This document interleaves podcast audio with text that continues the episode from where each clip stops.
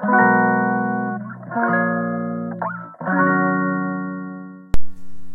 んばんは。ヨガじゃない話。倉本々子です。このチャンネルはヨガ講師でカウンセラーの私が日常の中で思うことや感じたことをながら聞きに良い形でお届けしていくチャンネルでございます。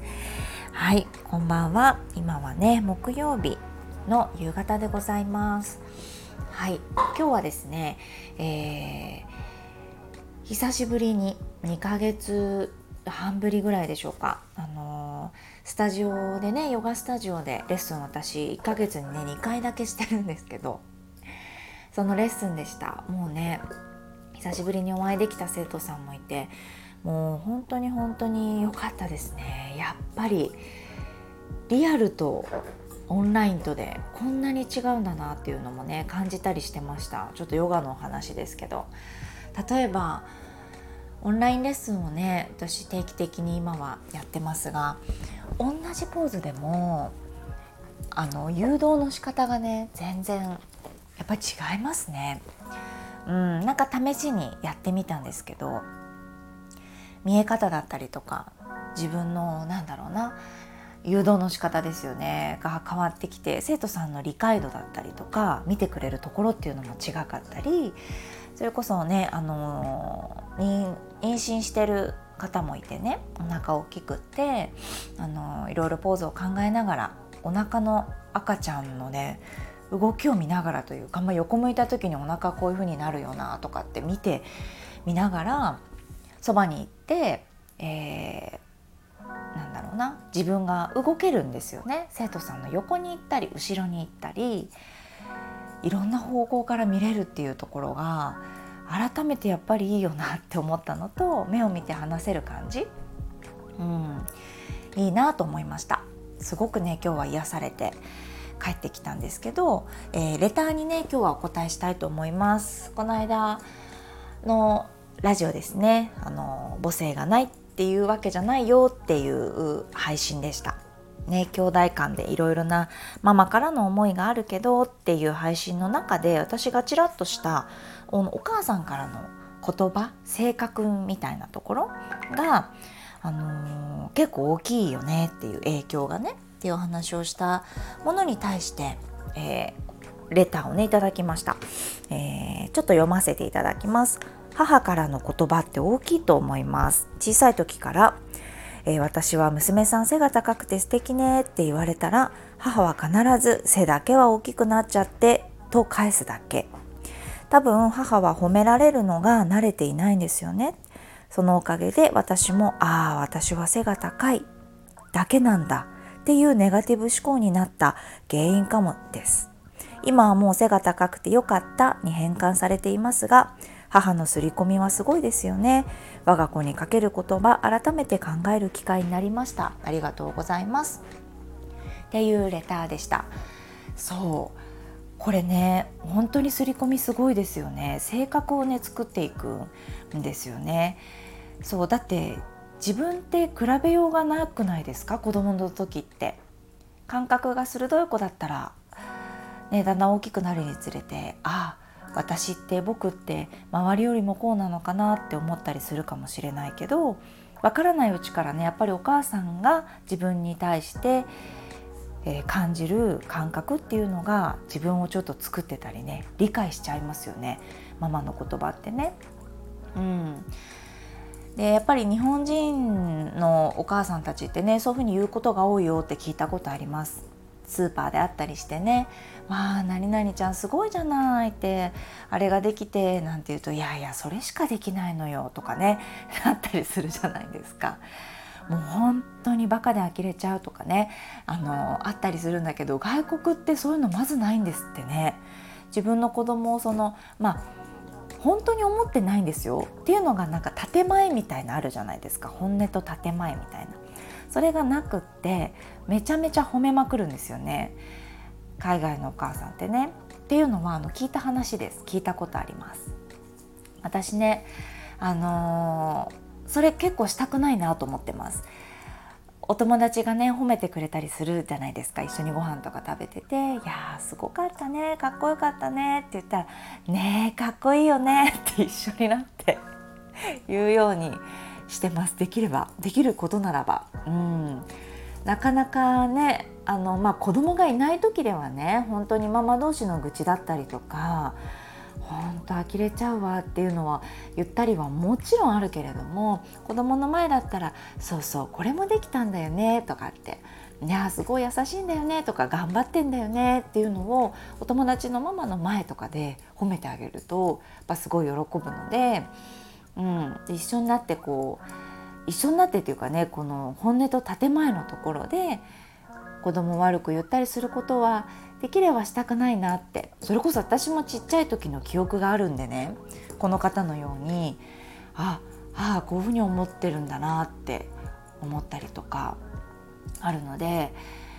そういう思いにさせたくないなっていうのはありますね。うんうんうん、やっぱりこのレターでもね改めて私自分でも気づくなんかななんだろうなきっかけを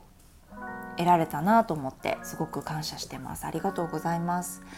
でねあと今日ねもう一つあのー、インスタグラムの方であのー、ラジオの何てですかねリクエスト をねいただいて洗剤について私ちょっと前に話していたじゃないですか。いろいろ変えますよみたいな洗剤を。でその洗剤について教えてくださいっていうことでした。洗剤ね私あの、種類はねいくつかあって自分に使ってるものとかあとねパパに使ってるものとかも結構あったりしてそう今ちょっと洗剤を確認してきましたがえっとこの間あの前にお話ししたすごい気に入ってるシミが取れるやつですね。なんか液体？本当にちっちゃいリップぐらいなんですよ。本当リップクリームぐらいしかない大きさの入れ物でステインリムーバーって書いてあってスポットルっていうものかな？スポットル。SPO 大文字で SPO ハイフン大文字で T 小文字で RU なんですよね。これね本当にミートソースとかなんか焼肉のタレとかね なんか子供がバーッとかつけちゃった時にもうちょんちょんちょんって乗せて乾かすんですよね一回。乾いてる状態でこれをつけるんですね汚れに。で一回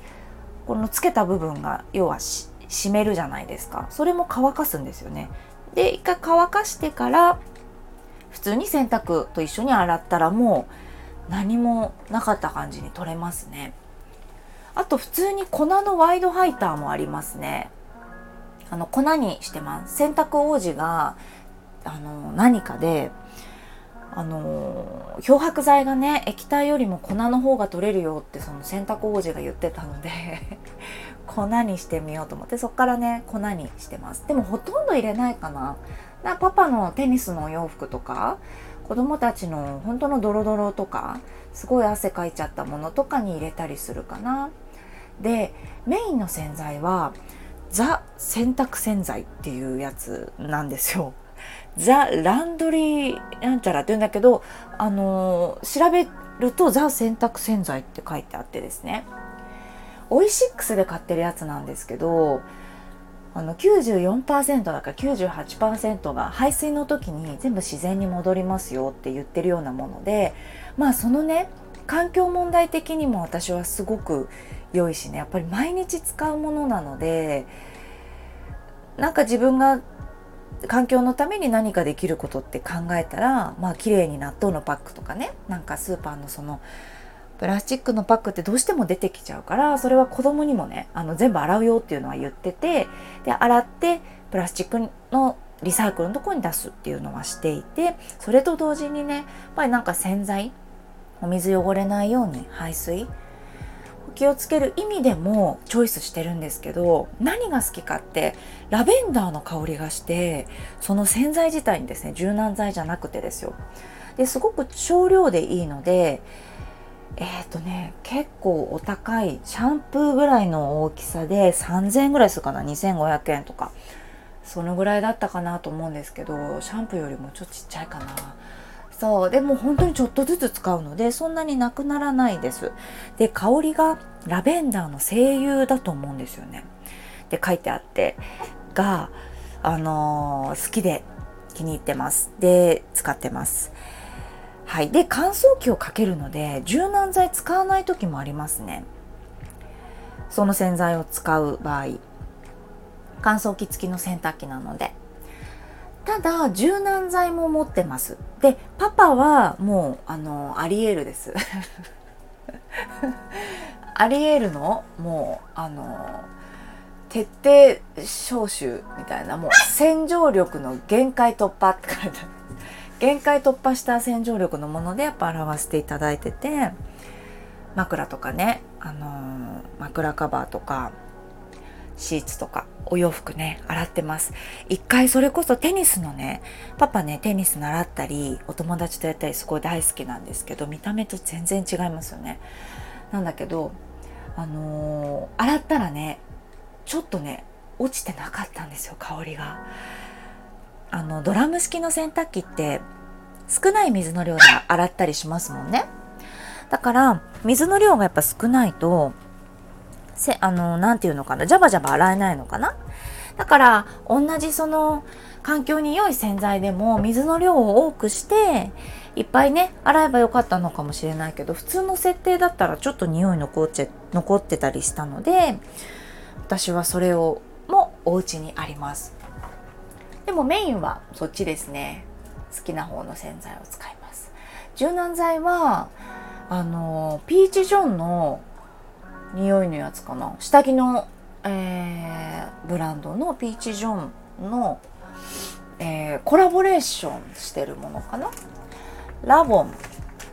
なんて書いてあるんだろう。ラボンですね。さあのピーチジョンのコラボのやつ。これほとんどお店で売ってないのでネットで買ってます。を少し入れてタオルなんかはそれでやったりしてます。はい。洗剤はねそんなところですね。うん。なんかやっぱり主婦の方がね あの聞いていただいてること多いから洗剤のこととか気になりますよね。はい。特に私他はね気をつけてることないです。食器洗剤も、まあ、その環境に 良いと言われている食器洗剤使ってますね。洗浄力って結構あったりしますもんね。そういったものでも。うん、なんかできることはあのやろうかなと思ってやったりしています。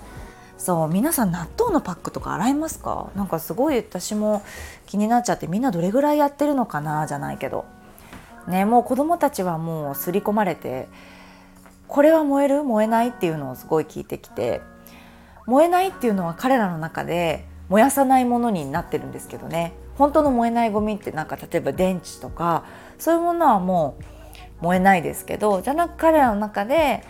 あの、ブルーベリーが入ってたパックとかそのブドウのパックとかそういうのも燃えないゴミっていうふうに 教えてしまってますね。で洗うから捨てないでねっていうのは言ってます。お菓子の袋とかね。そういったものも、うん、あの捨てないようにしているかなっていうところです。はい。どうでしょうか？なんかすごくまとまりのない話になってしまいましたが。はい。洗剤はねそんなところを使ってます。なんか皆さんおすすめの洗剤あったら教えてほしいなと思います。私柔軟剤とあとは白いものに関しての洗剤はえー、ランド、えー、ランドレスだったかな？ザ・ランドレスの柔軟剤がもう本当に好きであの使ってます。自分の服に使ってます。本当にひどいですよね。自分のお洋服にそれを使ってます。高級柔軟剤なのでなんか いい匂いだからそれちっちゃく自分のお洋服に使ってます。なんかねもう本当に子供のお洋服とか見てると昨日もですけど雨が降ってて帰ってきてね傘さして帰ってきてるのにびしょびしょなんですよね。もう上の服も下の服も。なのででハサミでね切ったりしてたんですよなんか。あのお洋服を。ちっちゃい切り込みみたいな。これ絶対ハサミでちっちゃく切ったよねと思うような。なのでもう本当にお洋服もねいいもの買えないし柔軟剤洗剤ね。今もう小学生ですごい汚してしまうのでいいもの使えないなとか思ったりしてます。で子供ちっちゃい時お兄ちゃんがもうお肌がアトピーでねその時は全部竹炭かな？竹炭の洗剤にしてました。タオルもあとはお洋服の洗剤も全部そのお兄ちゃんのものは全部その感じでやってましたで皮膚科の先生にねあの店に行った時にお肌のちっちゃい時のねブツブツはほとんど洗剤ですって言われたんですね食べ物と。でそうなんですかってまあこれも本当にいろんな意見があると思います。ただ、まあ、近所でねあのとても人気のある皮膚科の先生のところ行ったらそうやって教えてくれて、まあ、その時は私もそれを信じてね洗剤をしてあと塗り薬はねいいと言われてるものやってすごい綺麗になってたのでお肌が。まあ良かったなってあの時は。って思いました。で竹炭の洗剤使ってる時はちょっとね真っ白のタオルとかがやっぱりねあの薄黒くなってしまったんですけどでもまあその時期はねあの優先的なことと言えば、まあ、お兄ちゃんのお肌を治すっていうことだったので、まあ、白いタオルじゃなくねなんかちょっとネイビーの色のタオルに変えたりして使ってました。それももちろん柔軟剤はねなしでしたね。使ってなかった。うんなんか成分があんまりね良くないから柔軟剤自体がねお肌に良くないと言われたので今はね完全にもう治ってお肌強くなったんですよね。なので体質も変わることあるんだなと思って今は、うん、お兄ちゃんも汗かいたのはねそのアタックで洗ったりとかアリエールで洗ったりとかもう洗浄力の強いあの日本のものをね使わせていただいてます。柔軟剤も使って。はい。ではではえー、今日もね少し雨はね昨日より良かったのかなと思いますが曇っていてねちょっと気分が晴れないかもしれないですがもう木曜日ですね。週末が近づいてきましたのであと少しですね。皆さん頑張りましょう。お母さんたちはねこれから夜ご飯の準備頑張りましょうね。ではでは聞いていただいてありがとうございます。それではまた。